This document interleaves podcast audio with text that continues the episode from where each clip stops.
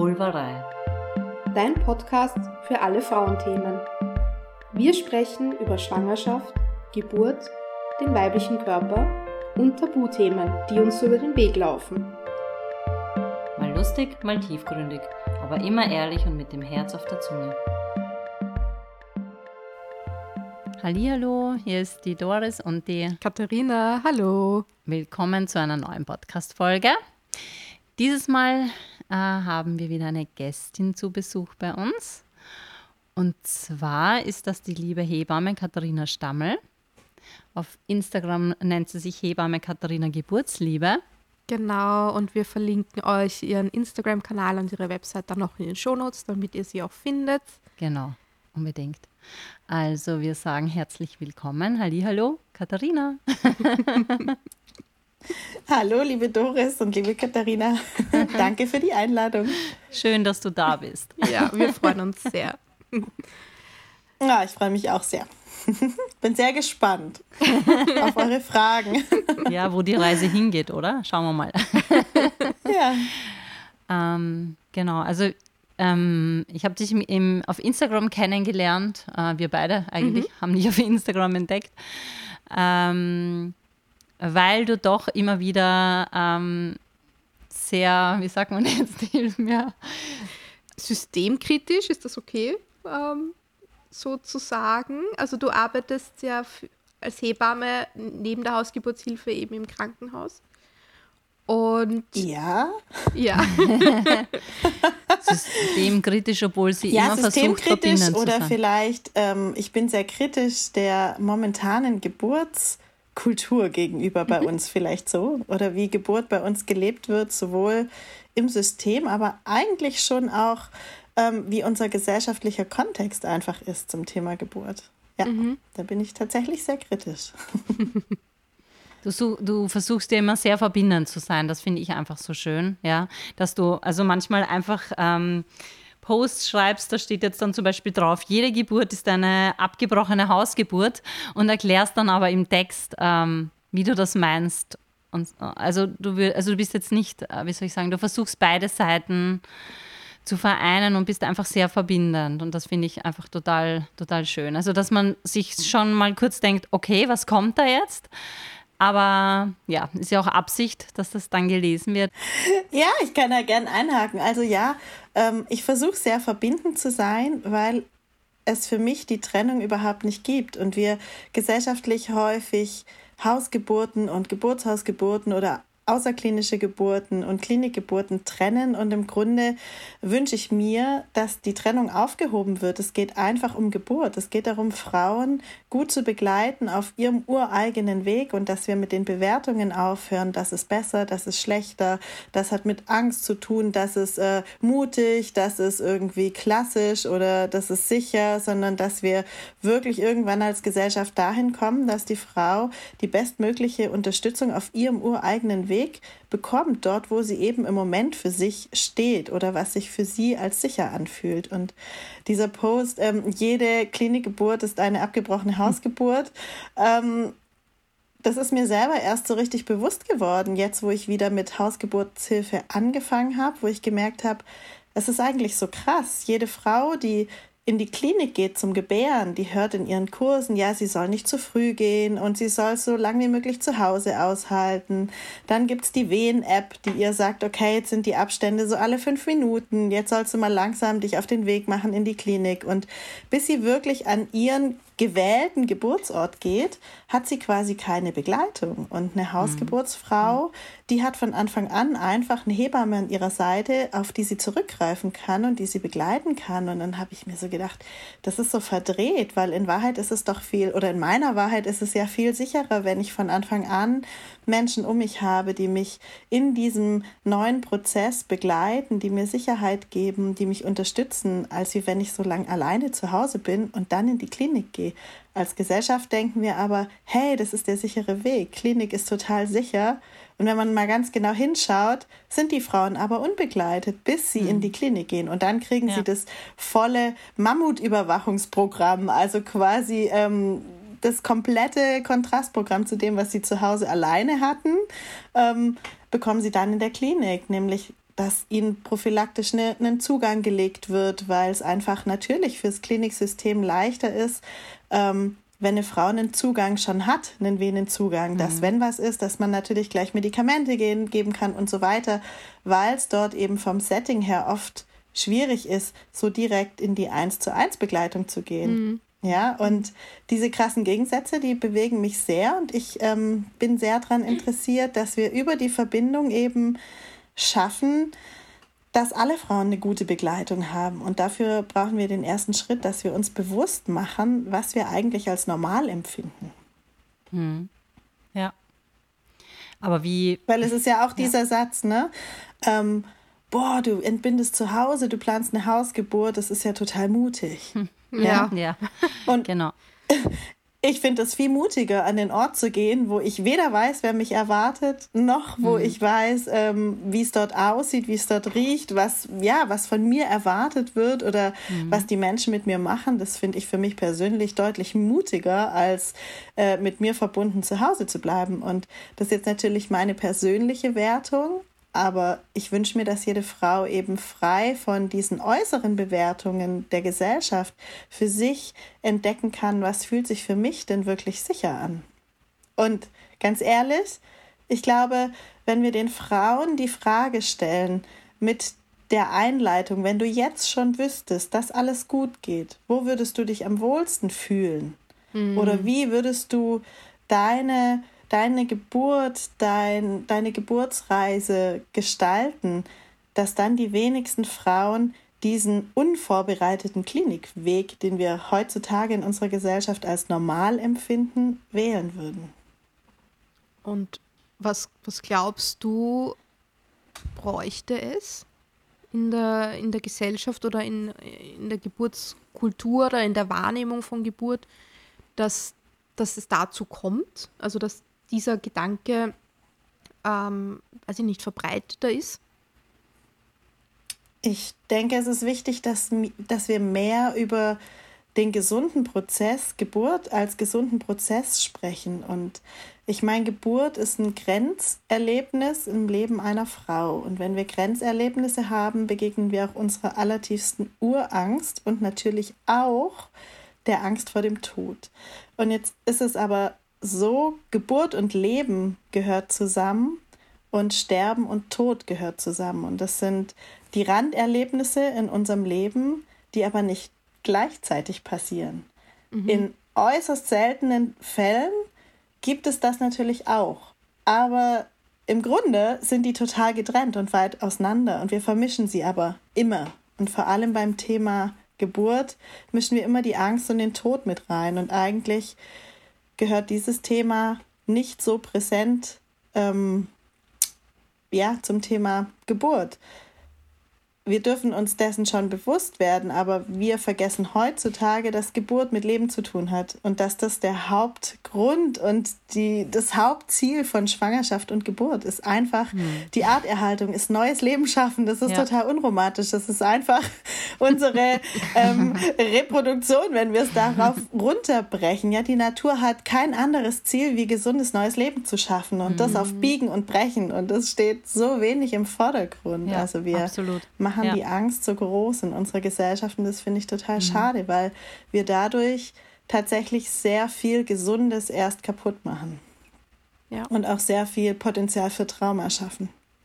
Aber die, ja, aber die Frauen, also wenn man, wenn man fragt, für, für jeden ist es einfach selbstverständlich, ins Krankenhaus zu gehen. Und im Nachhinein gibt es aber dann meistens oder sehr oft unschöne Geschichten. Die werden aber dann auch gar nicht erzählt, weil so wie die Frauen dann oft sagen, ja, es war halt bei mir so, vielleicht habe ich mich einfach so angestellt oder ich weiß nicht, reden dann aber auch nicht darüber und, und also geben das von Generation zu Generation weiter, dass es einfach ganz normal ist, ins Krankenhaus zu gehen. Mhm. Obwohl die wenigsten dann eigentlich rauskommen mit einem, mit einem Strahlen, sondern einfach, also so wie ich es erlebt habe, bis zu meinem Dula-Training da vor ein paar Jahren, habe ich mir gedacht, ich bin eine, eine Exot einfach, ähm, weil ich einfach immer nur gehört habe, wie kannst du Schwangerschaft und Geburt so schön finden. Dass, also mhm. vor allem auch die Geburt ist eine Katastrophe. Und ich habe mir gedacht, das, gibt es doch nicht. Ja? Ähm, wie kann das sein? Und warum, warum gehen trotzdem jede Frau automatisch und überlegt gar nicht? Und so wie du gesagt hast, ist dann eine Hausgeburt sofort um Gottes Willen. Ja, aber vielleicht sollten Sie mal zuhören, was die Frauen sagen, die eine Hausgeburt hatten. Da hatte man dann halt wahrscheinlich wieder Glück, so wie auch viele sagen. Mhm. Ähm, es ist einfach sehr, sehr schwierig. Ich frage mich wirklich, weil wirklich ganz viele einfach dann sagen, ja, es war eigentlich eh nicht schön und ähm, ja, traumatisierend manchmal und einfach eine unschöne Erfahrung, ja. In dem Zusammenhang hören wir dann halt ganz oft den, den Satz, ähm, ja, aber das Kind ist jetzt da, ähm, ja, das Kind ist genau. gesund, so quasi Hauptsache, das Kind ist gesund und der Mutter geht's gut. Mhm. Genau. Also halt so äußerlich. ja. Alles okay. Fertig. Die Geschichte ja, ich denke, erledigt. genau das ist unser Problem. Also wir haben so viel als Kollektiv, so viel Furcht vor diesem Moment und mhm. sind uns unserer weiblichen mhm. Kraft und dieser Gebärfähigkeit noch so wenig bewusst, ja. dass das ja. so normal ist, ähm, dass es auch schön sein kann und haben dadurch die Angst vor etwas so im Vordergrund, dass am Ende einfach nur zählt, hey, die Mutter lebt und das Kind lebt und dann ist doch alles gut. Ne? So, also ist doch geschafft, ihr habt es ja. doch überlebt, ist doch gut jetzt ist doch mal gut, jetzt musst du doch auch nicht so traurig sein oder ne, jetzt war es halt schlimm, aber jetzt das Kind mhm. lebt doch, jetzt sei doch glücklich, ist doch alles mhm. gut gegangen, mhm. ne, ihr lebt doch. Also genau. ne, es geht immer um diesen Worst Case und so funktioniert ja auch die Medizin. Ich meine, die Mediziner stehen rechtlich immer so schnell am Pranger und mhm. ich erlebe das auch in meinem Alltag im Krankenhaus. Die müssen sich für schlechte Werte rechtfertigen vor wieder der nächsten Instanz, ja, obwohl es dem Kind vielleicht gut geht. Ne? Es kann sein, ein Kind kommt mit einem pH, der nicht ganz so super ist, auf die Welt. Dem Kind geht es aber gut und es trinkt sogar schon an der Brust. Und dann sitzen die Mediziner da und sagen, Mist, jetzt muss ich wieder einen Bericht schreiben und wo haben wir es falsch gemacht, dass das Kind mit so einem schlechten pH auf die Welt kommt und wo hätten wir früher eingreifen müssen. Also die Forensik ist schon sehr präsent, auch bei den Geburts Geburtshelfern im System. Und also mir wurde in der Ausbildung auch immer gesagt, du stehst in dem Beruf mit einem Bein immer im Gefängnis. Ne? Das macht mhm. natürlich Angst, wenn du denkst, so, ja. oh, ich darf es nur oh nicht falsch Gott. machen, sonst bin ich dran. Ne? Ich bin jetzt verantwortlich dafür. Und mhm. dieser Moment verhindert natürlich im System, sage ich jetzt mal, ähm, den Spielraum für Individualität. Das heißt, es wird mhm. alles durch die Brille des kleinsten gemeinsamen Nenners gesehen. Also ja da müssen alle mit rein. Es muss für alle passen. Und ja. Geburt ist so individuell wie die Menschheit. Deswegen passt dieses System, das wir heute haben, eigentlich überhaupt nicht zur Geburt. Ja. Und was es bräuchte, ich würde mir wünschen, dass ähm, Frauen sich diesen Gedanken erlauben, dass Geburt schön sein kann, dass ich mich auf eine Geburt, auf dieses kraftvolle Ereignis meiner Weiblichkeit vorbereiten kann. Und Frauen gehen ja häufig schon äh, mit der Idee daran, puh, da wartet eine echt große Herausforderung mhm. auf mich und wie bereite ich mich jetzt darauf bestmöglichst vor? Und wenn wir wieder dahin kommen, dass wir wissen, dass wir uns im Grunde gar nicht körperlich vorbereiten müssen, weil der Körper das selber macht. ja. ja, also ja. Die meiste Vorbereitung ist ja auch aus einer Angst heraus. Ja, oh, ich könnte am Damm reisen, also massiere ich mir den Damm. Aber das heißt, ich nehme ja schon mit ins Boot, boah, der Damm, ne, die Natur könnte das so mistig eingerichtet haben, dass mir der Damm bei der Geburt jetzt reißt, ja, mhm. weil ich mhm. das schon häufig gehört habe. Oder ähm, boah, die Wehen sind so schmerzhaft, also muss ich mich vorbereiten, dass ich die Wehen als nicht schmerzhaft mhm. empfinde. Mhm. Ja, und das heißt, das ist so präsent in unseren Köpfen als Frau, dass es ein schwieriges äh, ja, Grenzerlebnis ist, dass wir uns darauf irgendwie ähm, vorbereiten müssen, um dieses Erlebnis leichter oder besser zu machen. Und wir gar nicht in der Idee haben, was, wenn die Natur das eigentlich perfekt eingerichtet hat, weil das unser ja ja. Wenn man es wieder auf die, also runterbricht, unser einziger Job als Frau ist, ja, oder von unserem Organ Gebärmutter der einzige Job, den dieses Organ hat, ist neues Leben zu schaffen. Mhm, ja? ja, und wir stellen ja unser Herz oder unsere Niere auch nicht alle zehn Minuten in Frage, ob sie ihren Job richtig machen. Ja.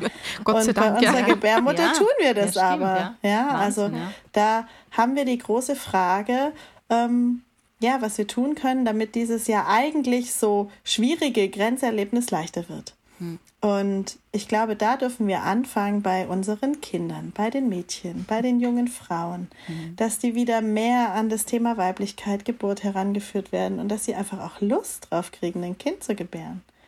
Also ich hatte jetzt eine Geburt vor zwei, drei Tagen war das, vor drei Tagen Und es war so schön. Die Mama hat ihr erstes Kind bekommen und die hat sich so drauf eingelassen und hat danach zu ihrem Mann gesagt, sie hatte das Baby im Arm und meinte so, oh Schatz, das war so schön. Das oh. möchte ich noch zehnmal machen. Oh, und dann habe ich gedacht, oh ja, genau, so müssen wir an das Thema Geburt rangehen, mit ja, Freude, schön. nicht mit Angst. Also ja, einfach diese schön. Freude. Mhm. Boah, ich darf ein Kind gebären. Wie krass mhm. ist das denn? Ich mhm. darf dieses ähm, ja, Grenzerlebnis wahrnehmen und ich darf äh, ja da durchgehen und wie großartig, Aber ja, merkst was, du, was mir da an eigener Kraft begegnet. Und ja. Merkst du, dass die, dass die Frauen im Krankenhaus dann schon so ankommen, dass sie sich quasi, ähm, also dass sie mit beim Betreten durch die Tür abgeben und jetzt zum Beispiel auch die als Hebamme sich denken, okay, du machst das jetzt schon für sie und äh, oder Nein. Das nicht. Nein, also ähm, es gibt ganz ähm, viele verschiedene äh, Frauen, die die zu uns kommen. Also in, in der Klinik, das war für mich so der Changer. Es war, ich habe ja früher nur in der Hausgeburtshilfe gearbeitet und im Geburtshaus, weil ich auf gar keinen Fall jemals wieder einen Fuß in eine Klinik setzen wollte nach meiner Ausbildung. Also ich fand es so schlimm, so grenzüberschreitend und ich habe mich so als Mittäterin gefühlt, dass ich gedacht habe, da gehe ich nie wieder hin. Mhm. Das ist einfach nur furchtbar. Und dann war ich in der außerklinischen Geburtshilfe und ähm, das war für mich natürlich toll, oder? Also lauter, selbstbestimmte, selbstbewusste Frauen, die genau wussten, was sie wollen. Mein Job war eigentlich nur den Raum zu halten, dabei zu sitzen und sie in ihrer Geburt einfach zu begleiten. Und mit den Jahren und meinen eigenen Geburten kam dann so der Wunsch, wo ich gedacht habe, ja Mensch, das sind aber zwei Prozent aller Frauen. Das heißt, ich bin da in einer schönen Bubble, ist schon nett für mich. Mhm. Aber was ist eigentlich mit den anderen 98 Prozent ja. der Frauen? Ja. Und wie die, wie können wir die Frauen auch gut begleiten und in ihnen vielleicht auch so dieses, ähm, ja, diese Lust auf Geburt wecken und die Selbstbestimmung und ja, das Selbstbewusstsein für die eigenen Bedürfnisse einzustehen. Und dann habe ich in der Klinik angefangen und war sehr überrascht, mit was auch Geburtshelfer zum Teil konfrontiert sind, also auch mit was für Menschen, also wie selbstverständlich mhm. manchmal tatsächlich die Verantwortung einfach abgegeben wird. Mhm. Und zwar für alles. Und es ist auch schwierig, finde ich, als Geburtsbegleiter dann zu tragen. Mhm. Ähm, so, puh, okay, ich soll jetzt für dich gebären. Huch, ja, das ist ja. auch echt eine Challenge. Und ähm, es waren aber auch ganz viele selbstbestimmte und selbstbewusste Frauen da, die für sich einfach beschlossen haben, hey, das ist, ich kann es mir anders einfach nicht vorstellen und mein Umfeld, vielleicht beim zweiten Kind, aber ich habe mir das auch nie überlegt, weil das so normal ist, in die Klinik zu gehen und es gibt ganz viele super vorbereitete Frauen, die in die Klinik kommen und die ihren Geburtsplan haben, die genau wissen, was sie sich wünschen. Das sind mir immer persönlich immer die Liebsten, mhm. weil dann denke ich, cool, ich spare mir die ganze Fragerei am Anfang, ich lese den Zettel, dann weiß ich, was sie möchte und was sie braucht und kann sie da gut dabei begleiten. Und in, in die Klinik kommen eben alle. Das heißt, ich habe gelernt in der Klinik, wow, ich muss noch sehr viel mehr mein Begleitungsspektrum aufmachen und meine Bereitschaft, mich auf Menschen einzulassen. Ähm, ja, weil einfach so viel verschiedene Menschen kommen. Ja, manchmal versteht sie meine Sprache nicht und ich ihre nicht. Und dann geht's mit Handzeichen und über die Gestik und über, ja, warme Worte oder Berührung, ja, dass man Vertrauen schafft. Manchmal gibt's Menschen oder Frauen, die mir begegnen, die so ganz weit von meiner persönlichen eigenen Haltung mhm. entfernt sind, ähm, mhm. wo es dann auch für mich als Hebamme mir fällt es inzwischen nicht mehr schwer, aber wo es einfach auch eine Herausforderung doch immer wieder so ein bisschen ist, mich selber wirklich ganz zurückzunehmen, mhm. weil der Raum der Geburt eben dieser Frau gehört und dass ich mich dann auf sie einlasse und versuche zu spüren, was jetzt für sie wirklich das Beste wäre. Und ja, diese Zeit in der Klinik, die hat mich sehr demütig gemacht und hat mich auch weicher gemacht und sehr viel verständnisvoller den Menschen gegenüber, die sich den Herausforderungen im System, wie ihr jetzt sagt, ja, mhm. immer wieder stellen. Also es ist ja, wenn wir über Gewalt in der Geburt reden und so, dann hören wir immer die Geschichten, wo Frauen übergangen worden sind, wo Grenzen überschritten wurden, wo ähm, ja vielleicht auch wirklich krasse Gewalt ausgeübt wurde Und das ist so ein Dilemma, weil wir nie über alles sprechen. Ja, also ich merke das auch bei mir selber. Es fällt mir schwer, wenn ich wirklich, ne, weil die Gebärende steht für mich an oberster Stelle. Und wenn ich jetzt aber wirklich alles erzählen würde, dann müsste ich schon auch von den Frauen sprechen, die mit einer krassen Haltung ins System kommen. Und ich stehe da als Hebamme und die hat einfach den kompletten Anspruch, dass ich das jetzt für sie manage, ihre Geburt. Und die Frauen gibt es auch. Und ja. Hm, darüber sprechen wir so selten in diesem ganzen Kontext. Mhm. Ne? Das heißt gar nicht aus, aus Angst heraus wollen sie, sondern wir wollen einfach, dass du das für sie rockst, weil, also nicht, weil sie Angst haben oder weil sie, oder warum, aus welchen Gründen denkst du? Wollen die, dass Nö, du das übernimmst? Die haben nicht unbedingt Angst, sondern die kommen tatsächlich mit so einer Haltung her, du bist die Fachperson, du musst es regeln. Also ist dein ja. Job, die gibt ja. es auch. Und ja. das ist hm. schwierig, ne? Wir alle, Sehr die wir uns so mit Bewusstsein auseinandersetzen, wir sind in so einer Blase. Das hm. heißt, diese Frauen kennen wir nicht, mit denen sind wir nicht in Kontakt. Die gehen aber auch ins System und die sind auch Teil unserer Gesellschaft. Und das ist der Punkt, der mich wirklich, wie soll ich sagen, ja, der mich wirklich ähm, ja auch mir Verständ, mehr Verständnis oder ich habe mehr Verständnis auch für Menschen, die dort arbeiten oder auch ja. Respekt vor denen, zu mhm. sagen, wow, okay. Also ein Beispiel, ich habe einmal eine Frau begleitet, das ist ein paar Jahre her, ähm, und ich will auf gar keinen Fall hier respektlos über sie reden, ja, weil das ist eben genau der Punkt, warum es Hebammen dann so schwer fällt, oft auch sowas zu sagen, ne? weil es ist mein, mhm. meine Arbeit, sie zu begleiten. Ja. Und ich habe wirklich sechs Stunden mein Bestes gegeben, dass ich versucht habe, dass sie selbst ihre Geburt als gut empfindet. Ja, mhm. weil sie rein objektiv betrachtet eine flüssige, gute Geburt hatte bei ihrem ersten Kind. Ja, und von außen hat sich das für mich angefühlt, als würde sie selbst von jeder Wehe überrollt werden, also als würde sie sich von ihrem eigenen Körper vergewaltigt fühlen. Vielleicht kann man das so mhm, beschreiben. Okay. Ne? Also ja. nicht in Verbindung mit dem Körper zu sein. Und es ist mhm. mir nicht gelungen, sie ähm, ja da so zu begleiten, dass es ihr damit gut geht, dass ich mir am Ende die Frage gestellt habe, ob es nicht besser gewesen wäre, ihr einfach frühzeitig eine PDA zu geben, mhm. die sie mhm. nicht wollte, wohlgemerkt. Ja, ja? ja. Und es war für mich eine ganz anstrengende, ein ganz anstrengender Dienst. Der war wirklich, wirklich körperlich, mhm. psychisch echt anstrengend. Also ich war sechs Stunden in der 1 Sechs Stunden sind echt lang, ja. Und der Mann, der war nur am Smartphone nebendran. Also der hatte auch gar kein okay. Interesse. Der hat eigentlich oh nur Gott. am Smartphone gezockt.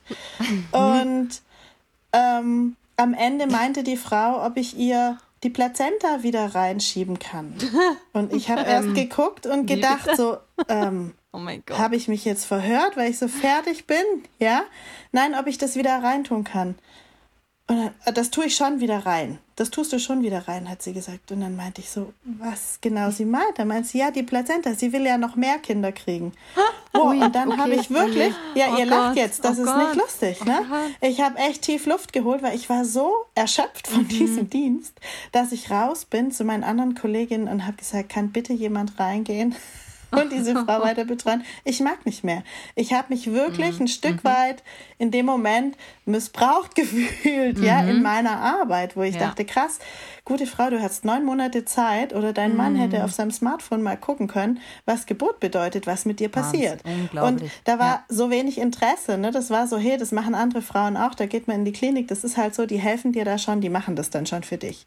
Ja, und diese Menschen gibt es auch. Also das ich, das heißt jetzt nicht, ich möchte mich hinstellen und sagen, boah, die bösen Frauen, gar nicht. Ich möchte eher mhm. so mal so einen kurzen Einblick geben für die Menschen, die in so einer Blase des Bewusstseins ja, ja, ja. unterwegs sind, mit was Menschen dort einfach auch ähm, konfrontiert sind und wie viel Flexibilität es braucht. Und ich war da gerade zwei Jahre aus der Hausgeburtshilfe raus. Ich habe echt im Leben nicht gedacht, dass es sowas geben könnte. Ich war tatsächlich wirklich überfordert mit dieser Situation. Oh ja? Ich, ich kann es ich nachvollziehen, ja. Das, ähm, Wahnsinn. Ich wüsste und auch, auch sauer. Also ich habe gemerkt, ich werde auch sauer. Ja, ja, das verstehe ich. So, ja. Also ich hatte so ein bisschen was wie Wut und dann habe ich gemerkt, so krass, okay, du wirst wütend auf eine Frau, es geht natürlich gar nicht. Aber ich habe echt gemerkt, so wo ich dachte, so, boah, mhm. sag mal, Das ist auch dein Job als Frau, dich zu informieren, was ja. mit deinem Körper passiert. Ja. Ne? Ja. Und das ist, was ich vorher meinte, dieser kleinste gemeinsame Nenner. Ja, jetzt geht, jetzt ist so eine Frau da und dann hast du in der nächsten Schicht vielleicht die Mama, die total selbstbewusst und selbstbestimmt ist, die so eine Riesenliste hat und sich gut vorbereitet hat, was sie alles möchte, was sie nicht möchte. Und es ist natürlich so ein Riesenspielraum, mhm. was für Menschen du begegnest. Du brauchst so viel Flexibilität und jetzt kann man natürlich sagen, ja, ähm, das ist ja auch dein Job, den hast du dir ausgesucht. Und dann musst du diese Flexibilität haben. Da bin ich dann voll bei euch oder bei den anderen, ja, bei den Zuhörern, wo ich sage, ja, das ist richtig, das ist mein Job. Und am Ende bin ich als Hebamme auch nur ein Mensch. Und das mhm, heißt, ich brauche einfach ja. auch die Frau als Gegenüber. Und jetzt bin ich an dem Punkt, wo ihr gefragt habt, ne, was, können, was braucht es denn für eine gute Geburt? Und es braucht einfach Frauen, die sich äh, ihrer Bedürfnisse im Klaren sind und die auch den Mut haben und die Klarheit haben, dafür einzustehen. Mhm. ja, schön. schön. Ja. Mhm. Das finde ich ist das Allerwichtigste, mhm. ne? dass man nicht mit einer Haltung in die Klinik geht und denkt, das sind die Experten, die machen das schon. Ja, das stimmt. Ja, ja. Ich ja. finde das ähm, jetzt, nachdem du so ein bisschen einen, einen Einblick gegeben hast in, in deine Arbeit ähm, in der Klinik, finde ich das total spannend, weil du dich dann ja bewusst dazu entschieden hast, nach der Hausgeburtshilfe ganz bewusst eben in die, in die Klinik zu gehen und Frauen ähm, dort zu begleiten. Vielleicht so ein bisschen aus dem äh, Anspruch heraus oder dem Gedanken heraus, diesen, unter Anführungszeichen, Frauen eben auch bestmöglich, ähm, also die bestmöglich zu begleiten, ja, und eben innerhalb, so wie wir es immer sagen, des Systems ähm, zu begleiten, dass es, dass sie nicht, ähm, es klingt jetzt vielleicht ein bisschen ähm, gar hart oder weiß ich nicht, äh, nicht Opfer des Systems werden, ja, sondern sie da möglichst durchbegleiten für eine ähm, selbstbestimmte Geburt. Also das finde ich schon sehr ähm, bewundernswert auch, ja. Gerade wenn, wenn eben solche Dinge, die, also ich konnte mir das jetzt, bis ich das gerade gehört habe, hätte ich mir das nie vorstellen können, ja, tatsächlich, dass eine Frau ähm, dass einer Frau dieses Grundverständnis fehlt. Ja? Mhm. Ähm, gar nicht ja nur in Bezug auf die Geburt, sondern da ist ja schon viel mehr Schwangerschaft, weiblicher Körper und so weiter. Ähm, ja, dass du trotz diesen Hürden sagst, hey, das ist aber, ich sehe das als meine Aufgabe an. Ja, ja und was mich, also was auch schon noch mein Anspruch ist, ist, ich denke, ich war so dagegen. Ne? Also ich war immer gegen dieses System und ich war gegen diese Hierarchien und dieses ganze Patriarchat. Und ich meine, das bin ich natürlich auch immer noch. Sonst hätte ich mein dafür, mein dafür nicht entdecken können. Aber ich merke einfach, wie wichtig es ist, diese Systemstrukturen, die sind eben so eingefahren und die sind so mh, hm, eng und die stehen auch oft so unter rechtlichem Druck und ich hatte auch den Anspruch zu sagen, boah, ich habe so schöne Dinge erlebt rund um Geburt, bei der Hausgeburtsbegleitung mhm. und in, im außerklinischen Setting.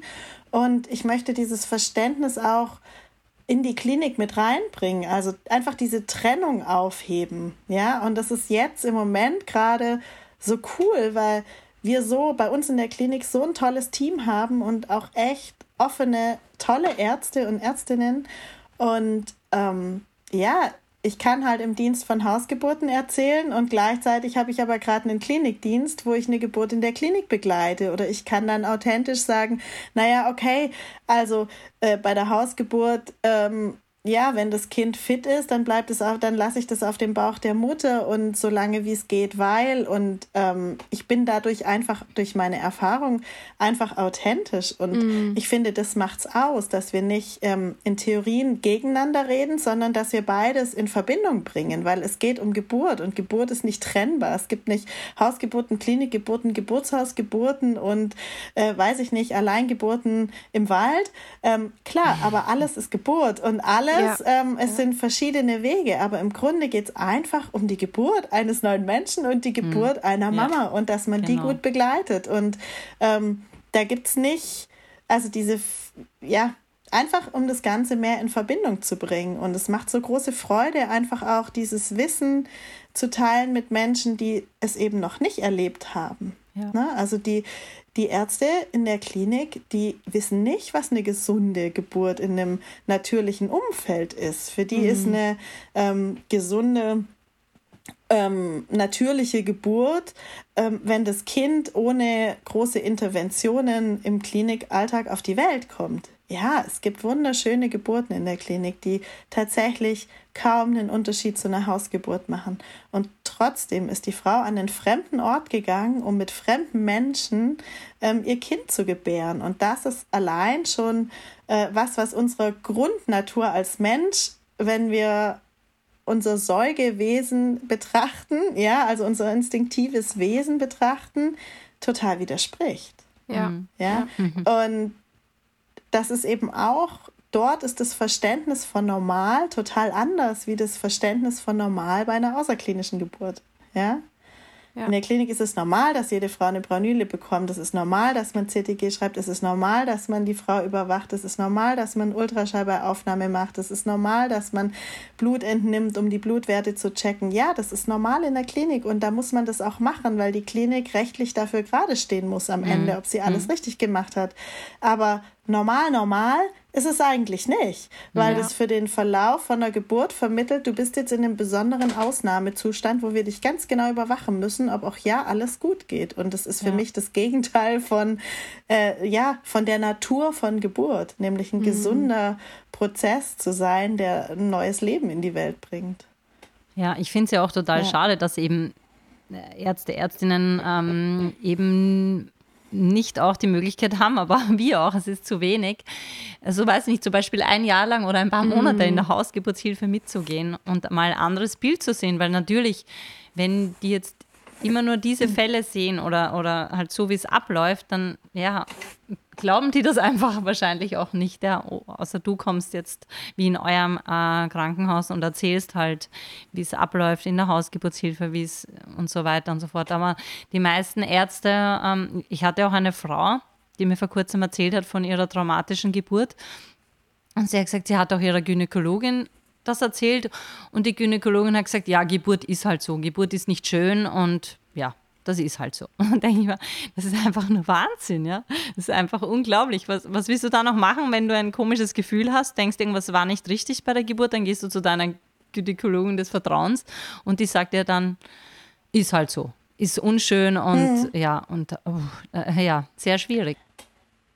Ja, und das ja, und das ist ja nicht nur die Gynäkologin, das ist ja auch das Ja. Umfeld. Und die Frage habt ihr vorher gestellt und ich glaube, es ist tatsächlich so, weil wir in unserer weiblichen Ahnenreihe, also in unseren, ne, die Generationen vor uns, die haben so viel Trauma rund um Geburt erlebt und ähm, für die war das alle normal. Also es war normal. Meine Mutter hat ihr erstes Kind noch bekommen, Einleitung am Termin, äh, Wehentropf, Beinhalter, Zange und dann hieß es eine gute natürliche Geburt. Ja, so. Kind weg ins Kinderzimmer, alle vier Stunden konnte es zum Stillen wieder haben. Ähm, ich glaube nicht, dass die Frauen das als normal empfunden haben. Ich glaube, sie dachten vorher, das ist normal. Und das, was sie gefühlt haben, muss so krass schmerzhaft gewesen sein, diese Trennung und diese Übergriffe.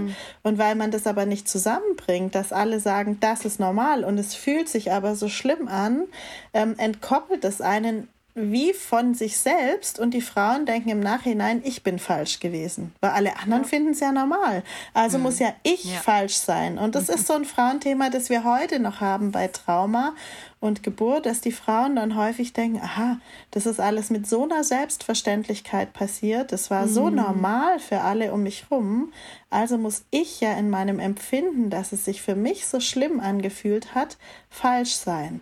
Und ähm, dadurch geht sie eher in so eine Spirale, dieses ich war halt nicht gut genug vorbereitet. Vielleicht war habe ich nicht genug gewusst, vielleicht habe ich mich nicht genug angestrengt, vielleicht hatte ich ein falsches Bild von Geburt oder ja, und Frauen stellen dann ihr Fühlen in Frage und rücken wie an diesen neuen Platz dieses okay, ich muss jetzt das irgendwie auf die Kette kriegen, dass das, was ich erlebt habe, doch nicht so schlimm war, ja? Ja, Und Ja. Wenn dann aber Frauen kommen, Jahre später, also wenn ich jetzt wieder zu der traumatisierten Generation vor uns gehe, Jahre später, die das aufdecken und anders machen, ja, dann muss ich ja als Traumatisierte, die das alle weg, alles weggeschoben hat, um zu überleben und irgendwie an ein anderes Verständnis von normal gerückt ist, habe ich zwei Möglichkeiten. Ich kann mir diesen Schmerz nochmal richtig anschauen und sagen, okay, krass, ich hatte doch recht in meinem Fühlen und es ist jetzt echt schmerzhaft dahin zu schauen, dass bei mir das Normal damals anders war und ich gehe nochmal durch diesen Schmerz durch. Oder die Generation vor uns sagt, okay, so wie es damals war, hat ja auch niemandem geschadet. Ja, ihr seid ja auch alle irgendwie am Leben und groß geworden, weil sie vielleicht nicht die Bereitschaft hat, diesen Schmerz nochmal so krass zu durchfühlen. Mhm. Ja.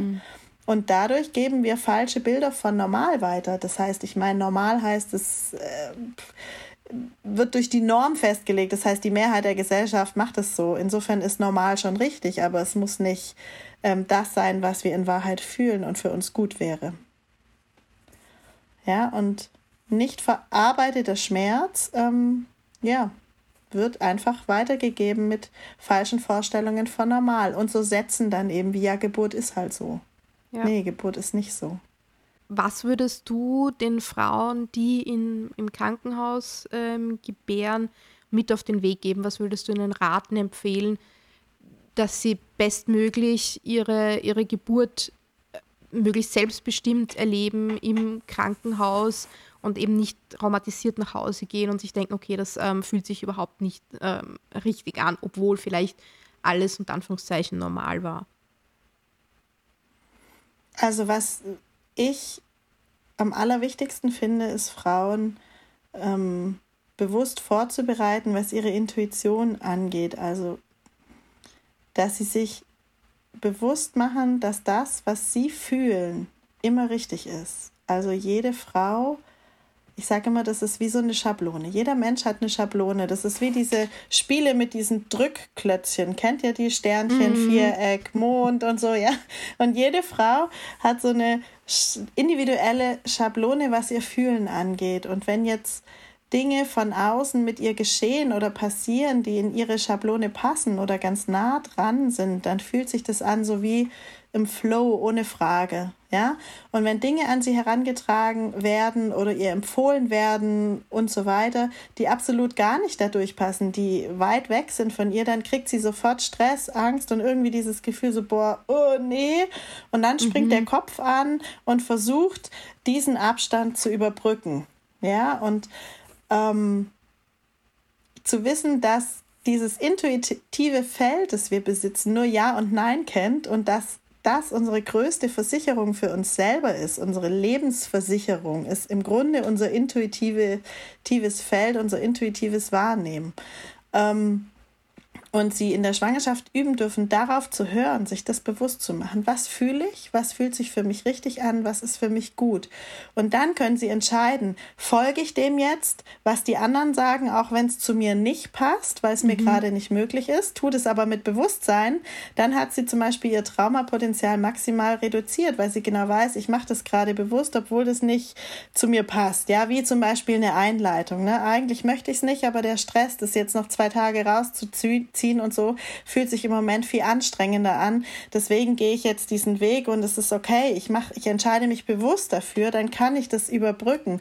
Wenn ich das Gefühl habe, ich bin jemand anderem ausgeliefert und habe, ähm, ja, mach einfach nur noch, was die sagen, ähm, dann ist das Potenzial für ein traumatisches Erleben zum Beispiel deutlich höher. Mhm. Also ich mache mhm. sehr viel Bewusstseinsarbeit und ich finde, um möglichst wenig traumatisiert aus einer Geburt herauszukommen, ist es ganz wichtig, sich bewusst zu machen, was wünsche ich mir, was ist mir wichtig und gleichzeitig ein Wissen darüber zu haben, dass dieses intuitive Feld, das kann ich mir ja nicht im Vornherein vorstellen. Also die Frau kann nicht heute hier sitzen und sich überlegen, was ihr für ihre Geburt in zehn Wochen oder in fünf Wochen extrem wichtig ist. Sie mhm. kann nur eine Idee davon haben, kann in die Richtung planen, sich Wünsche aufschreiben und so weiter.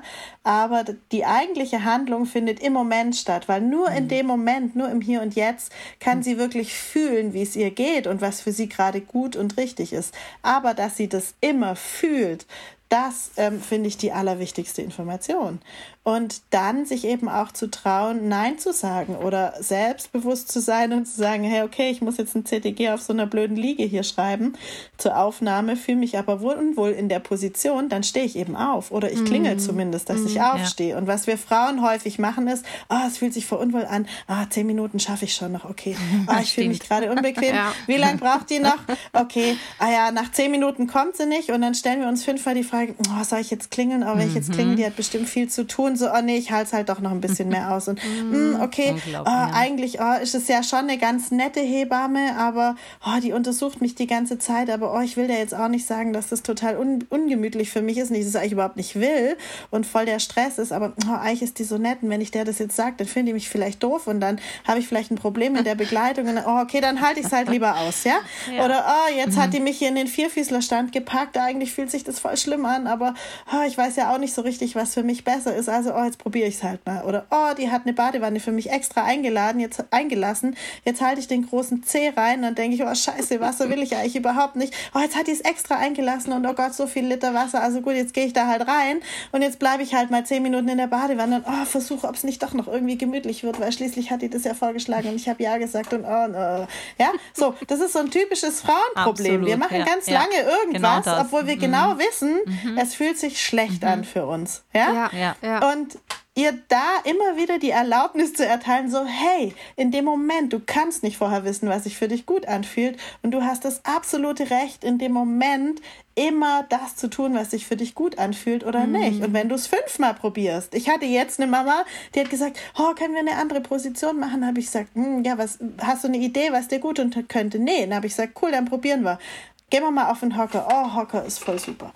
Okay, dann war sie ganz lange mit ihrem Partner voll schön auf dem Hocker, ja. Und dann meinte sie so, oh, das geht gar nicht mehr. Oh, ich will aufs Bett. Okay, Bett runtergelassen aufs Bett. Oh, das ist aber scheiße. Ich stehe wieder auf. Okay, dann ist sie wieder aufgestanden. Ah, ich gehe doch wieder aufs Bett. Okay, dann ist sie wieder aufs Bett gegangen. Und dann hat sie sich nachher auf die Seite und dann lag sie auf dem Bett, meint, oh, das ist voll gut, aber jetzt bin ich in Rückenlage. Oder Rückenlage ist voll schlimm. Und da habe ich gesagt, nein, das ist keine Rückenlage. Wie fühlt sich's für dich an? Ja, eigentlich gut so. Okay, dann bleib doch so. Ist alles gut. Oh, jetzt muss ich aber auf die Seite. Okay, dann geh auf die Seite. Ja, und darum geht's. Also ja, es ist total ja. egal, wie oft eine Frau wechselt und ja. wir haben dieses, dieses Urthema, wir müssen ein braves Mädchen sein. Ich weiß nicht, was es ist. Wir so. müssen nett sein, brav sein, nur nicht für uns einstehen. Das ist ja irgendein uraltes mm, Thema. Ja, mm. das ist ja nicht irgendwie, ja. So nur nicht sagen, was ich wirklich will, okay. Und dann sitzt man nämlich da, wie, äh, wie dieses Pärchen beim Frühstück, ja, wo sie denkt, äh, oh, ich mag ja lieber die Oberhälfte von meinem Brötchen und er denkt, also ich hätte lieber die Unterhälfte. und dann sagt sie zu ihm, oh, welche Hälfte willst du denn? Der so, ach, mir ist egal. Und dann denkt er, aber sie mag ja lieber die, sie mag, und dann geht er von sich aus und denkt, ah, sie mag lieber die Oberhälfte, weil ich mag eigentlich die Oberhälfte mehr. Und dann sagt er, ähm, okay, ich nehme die Unterhälfte und umgekehrt. Und am Ende hat jeder das, was er eigentlich weniger mag und denkt, er hat dem anderen Gefallen getan und was ein Quatsch, ne? Ja. Und als Hebamme, also ich persönlich kann als Hebamme sagen, wenn eine Frau kommt, die genau was sie weiß, äh, genau weiß, was sie will, oder auch weiß, was sie nicht will, oder auch weiß, dass sie nicht weiß, was sie will, ja, ja. wir können ausprobieren, ja, genau. ist mir tausendmal lieber, Natürlich. wie jemand, der kommt und sagt, ach, ach, du machst es schon, du bist die Expertin mm. jetzt dafür. Uh, ja, ich stecke aber nicht in ihrem Körper ja, drin, ich weiß nicht, wie sie es anfühlt. Und auch dazu kennst du und, sie nicht, ne, in den meisten Fällen, ja, oder nicht wirklich. Richtig. Und stell dir vor, ich massiere dir eine halbe Stunde den Rücken und die denkt eine halbe Stunde, boah, kann die endlich meine Hände wegnehmen, die checkt überhaupt nicht, sagt mir aber nichts, ne? So, ja. also das heißt, Natürlich, ich kann jetzt aus Hebammenseite sie aufklären. Ne? Wenn eine Frau kommt zur Geburt, rede ich erstmal zehn Minuten alles mit ihr. Mach nochmal hier voll ihren Frontalkortex an und sag, hey, so sieht's aus und du bist wichtig, du musst mir sagen, immer sagen, was dir gut tut und was nicht tut, weil ich kann es nicht wissen, ich kann es mm. nur probieren. Du bist die Expertin für deine Geburt und ich bin nur deine Dienerin und deine Begleitung. Und manche Frauen überfordert es, ja die denken so, was ich? Okay, mhm. oh Gott, ja. ja? ja. so. Und manche sagen, hey, cool, ja. ja. Und dann hat man aber eine Basis. Und natürlich gibt es auch Hebammen, die wollen ihr Ding durchziehen. Ja, und da hat die Frau gar nichts zu melden. Also ich kenne jetzt Gott sei Dank keine bei uns im Team, aber die gibt es ja auch offensichtlich, mhm. ne, die dann ähm, sich über die Frau stellen. Und das ist so ein Problem bei Geburt, ist es aber so schnell passiert. Ne? Mhm. Ne? Also wenn ich jetzt zum Beispiel mir nur vorstelle, ich bin total müde und dann kommt da eine Erstgebärende rein und dann denke ich natürlich, die Mama, die ihr erstes Kind kriegt, also nicht ich, ich, ja, weil ich denke nicht mehr so, aber früher vielleicht, so, ah, okay, die kriegt das erste Kind und was denkt man bei der ersten Geburt, das dauert lang, ja? ja?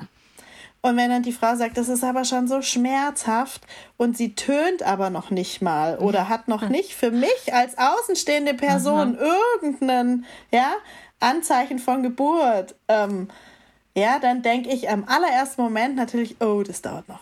Ja? Mhm. Mhm. Aber ich kann es überhaupt nicht wissen, weil die Frau sagt, es fühlt sich für sie schon intensiv an. Und manche Hebammen sagen dann vielleicht, ach nee, das ist noch ganz am Anfang und so und tralala. Und schwupps hat die Hebamme sich über die Frau gestellt. Ja, ne? ja. Und ja, auch die Menschen, die in dem System arbeiten, sind individuell. Im Grunde muss man den Frauen sagen, du hast immer recht mit dem, was du fühlst, weil so wie es sich für dich anfühlt, ist es deine ureigene Wahrheit und das ist immer richtig. Und auch wenn jemand anders was anderes sagt, ist es trotzdem für dich so richtig, ja? Und das ist ja so ein Hauptproblem, was in der Geburtshilfe passiert, ja?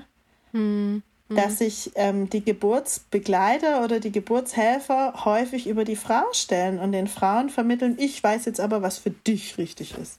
Und das ist eine Form von Infantilisierung, die ich sehr, ähm, ja, sehr in Frage stelle und sehr ankreide und ähm, sehr bewusst auch hervorheben möchte immer wieder, weil das systemisch gesehen total schnell passiert. Ne? Und das sind aber zwei Seiten. Das sind Frauen, die den anderen die Verantwortung abgeben und sagen, du musst es regeln oder du bist ja Experte. Es ist eine Gesellschaft, die sagt, die Hebammen, Ärzte, die Klinik hat die Verantwortung für dich und es sind die Frauen, die die Verantwortung abgeben. Und ich finde, wir Frauen müssen uns unsere Verantwortung wieder zurückholen. Und das können wir durch Selbstbewusstsein, also uns selber, unserem Bedürfnis bewusst werden, dann einer darauf folgenden Selbstbestimmung. Das heißt, wir stehen für unser selbstbewusstes Fühlen ein mhm. und dann kommen wir in die Selbstbestimmung. Ja, dass wir ja. sagen, okay, jetzt ich habe es in der Hand. Ja, ich kann mir vorstellen, ähm, ich, ich versuche ja immer so zu sehen, ähm, dass niemand ja was mit ähm, Böswilligkeit macht oder mit Absicht ja, jemanden anderem schaden will. Und ich kann mir schon gut vorstellen, wenn, wenn eine Frau ins Krankenhaus kommt zur Geburt und so wie du sagst, eben abgibt sozusagen, ja, die Verantwortung, dass dann klarerweise ja auch die Hebamme oder Ärztinnen ähm, in Zugzwang kommen, ja, und sich dann denken, okay, dann erwartet die das von mir, dann muss ich auch liefern und dann so ein bisschen eben den, den Weg vorgibt auch, ja, und sagt, wie sie es wahrnimmt, weil ja quasi die Frau diese Verantwortung abgegeben hatte. Also ich glaube, und ich kann mir schon gut vorstellen oder nachvollziehen, wie, es überhaupt in so ähm, zu so Situationen kommt, ja, und so, so Macht und Anführungszeichen Gefälle, ja. Es ist für beide Seiten ähm, schwierig. Es ist ein absolut schwieriges, ähm, ja, es ist einfach ein absolut schwieriges Setting für Geburt, finde mm, ich. Ne? Mm. Und natürlich, es passieren schon auch Dinge, wo ich, wenn ich sie erlebe, denke, boah, krass, das darf einfach nicht passieren. Ja, also das da braucht es viel mehr Schulung in der Ausbildung, was gewaltfreie Kommunikation angeht. Es braucht viel mehr Bewusstsein über Manipulation. Ne? Und es ist ja schon so, der rechtliche Druck macht was mit den Menschen, die dort arbeiten. Und dieser rechtliche Druck ähm, hat zur Folge, dass ähm, die Verbindung getrennt ist zur Frau. Also die sind wie getrennt voneinander. Ja, also ja.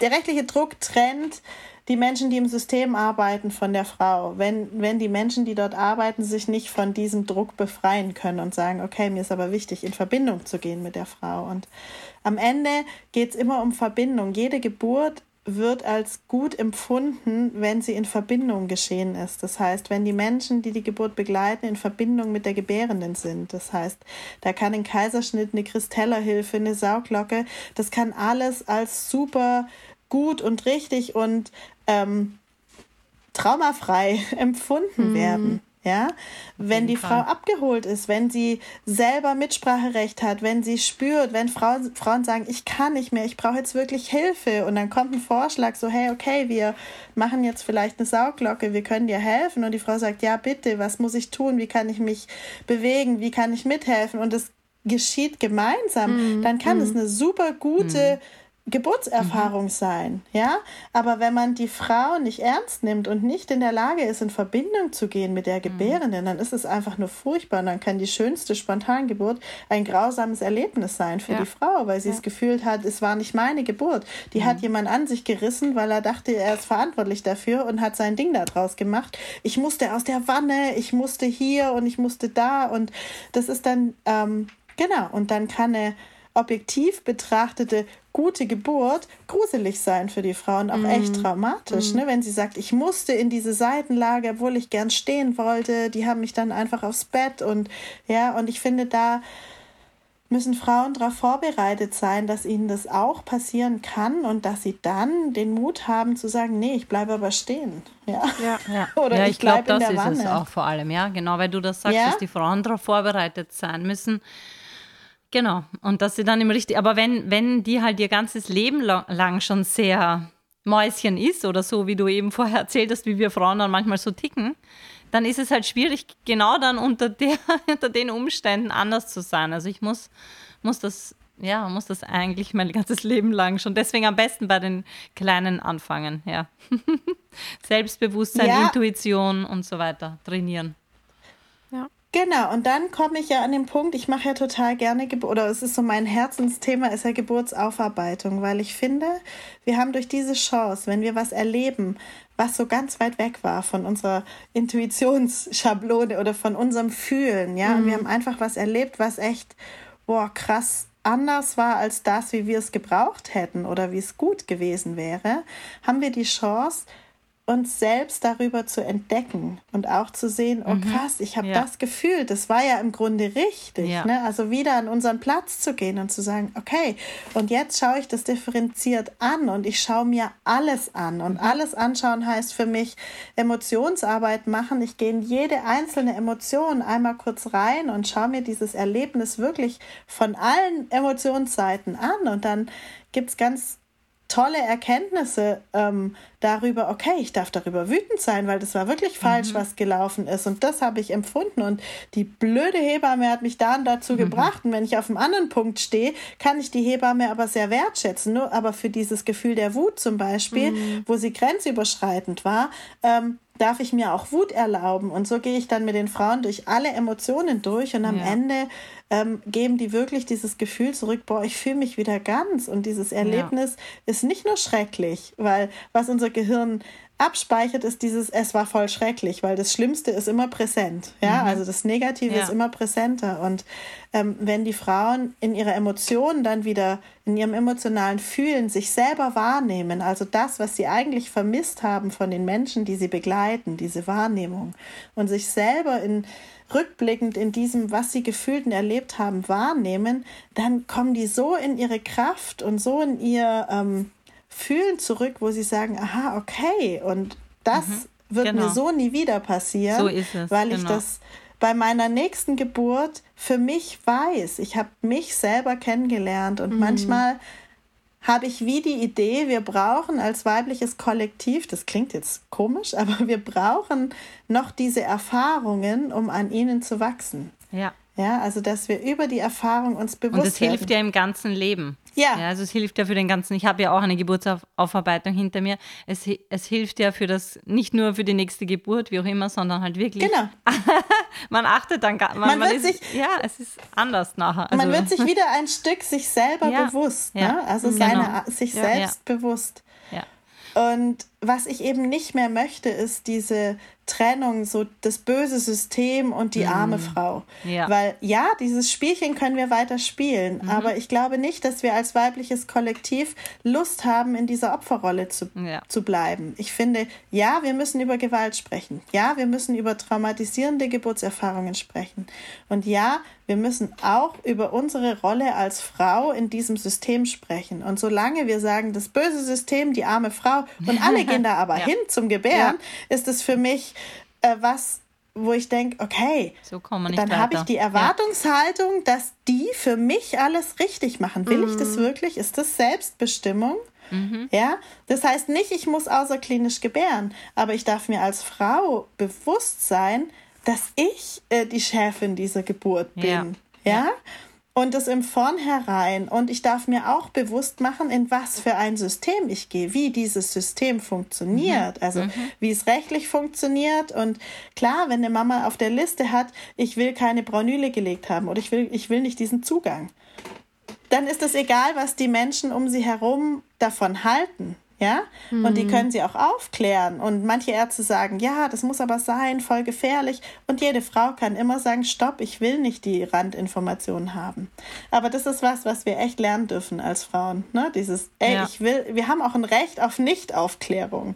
Ja, also ich habe jetzt erlebt, eine Frau, das war cool, die hat so Angst vor Nadeln und vor Operationen und so weiter. Und dann äh, hat der Anästhesist bei der Aufklärung ähm, für den Kaiserschnitt gesagt, ich muss sie jetzt über die Risiken aufklären. Dann hat sie nur geguckt, hat gesagt, ich habe eine Angststörung, ich will das auf gar keinen Fall hören. Notieren Sie das irgendwo. Sehr gut, ja. Und dann habe ich gedacht, super, Genau ja. so. Wir ja. haben ein Recht auf Nichtaufklärung und wir haben ein Recht darauf, Nein zu sagen. Und mhm. wir dürfen uns wieder unserer Rechte als Frau ja. bewusst werden, ja. Nein zu sagen. Ja. Hallo? Ja.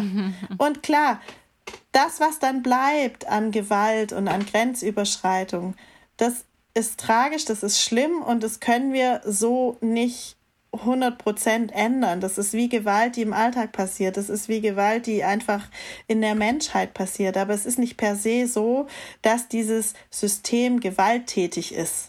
Ja. Mhm. Und ähm, da können wir dran arbeiten und mitwirken, indem wir Frauen gut aufklären, Bewusstsein schaffen.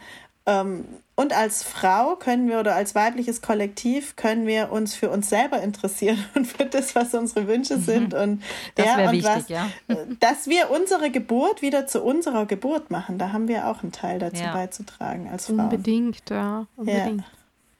Ja, ja wow.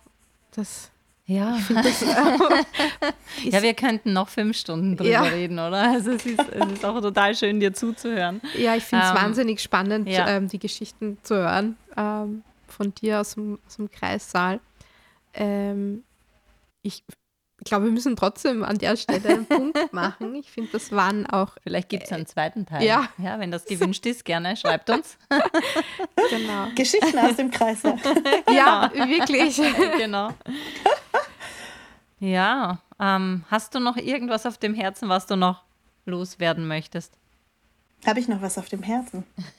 ich wünsche mir einfach, dass wir Frauen uns trauen, aus dieser Opferrolle rauszu, rauszusteigen und Selbstverantwortung für uns übernehmen und dass wir, ja, dass sich Frauen bei der Geburt erlauben, ihren Wünschen zu folgen und dass sie sich dessen bewusst sind, dass sie ähm, die Schöpferin in dem Moment sind, dass sie die Gebärende, die Königin sind und ja, dass sie ja. das Recht haben mhm. auf eine gute, schöne Geburtsreise und dass sie sich die auch kreieren können bis zu einem gewissen Maße. Also, dass sie die Möglichkeit haben und so lange zu suchen, bis sie Menschen finden, die sie in ihren Bedürfnissen begleiten. Und nicht, dass ja. wir Frauen uns ja. den Bedürfnissen anderer anpassen müssen, genau. sondern dass wir das Recht haben, zu gucken, dass wir Menschen begegnen, mhm. äh, die, ja, die unsere Bedürfnisse teilen und begleiten. Voll schön, ja.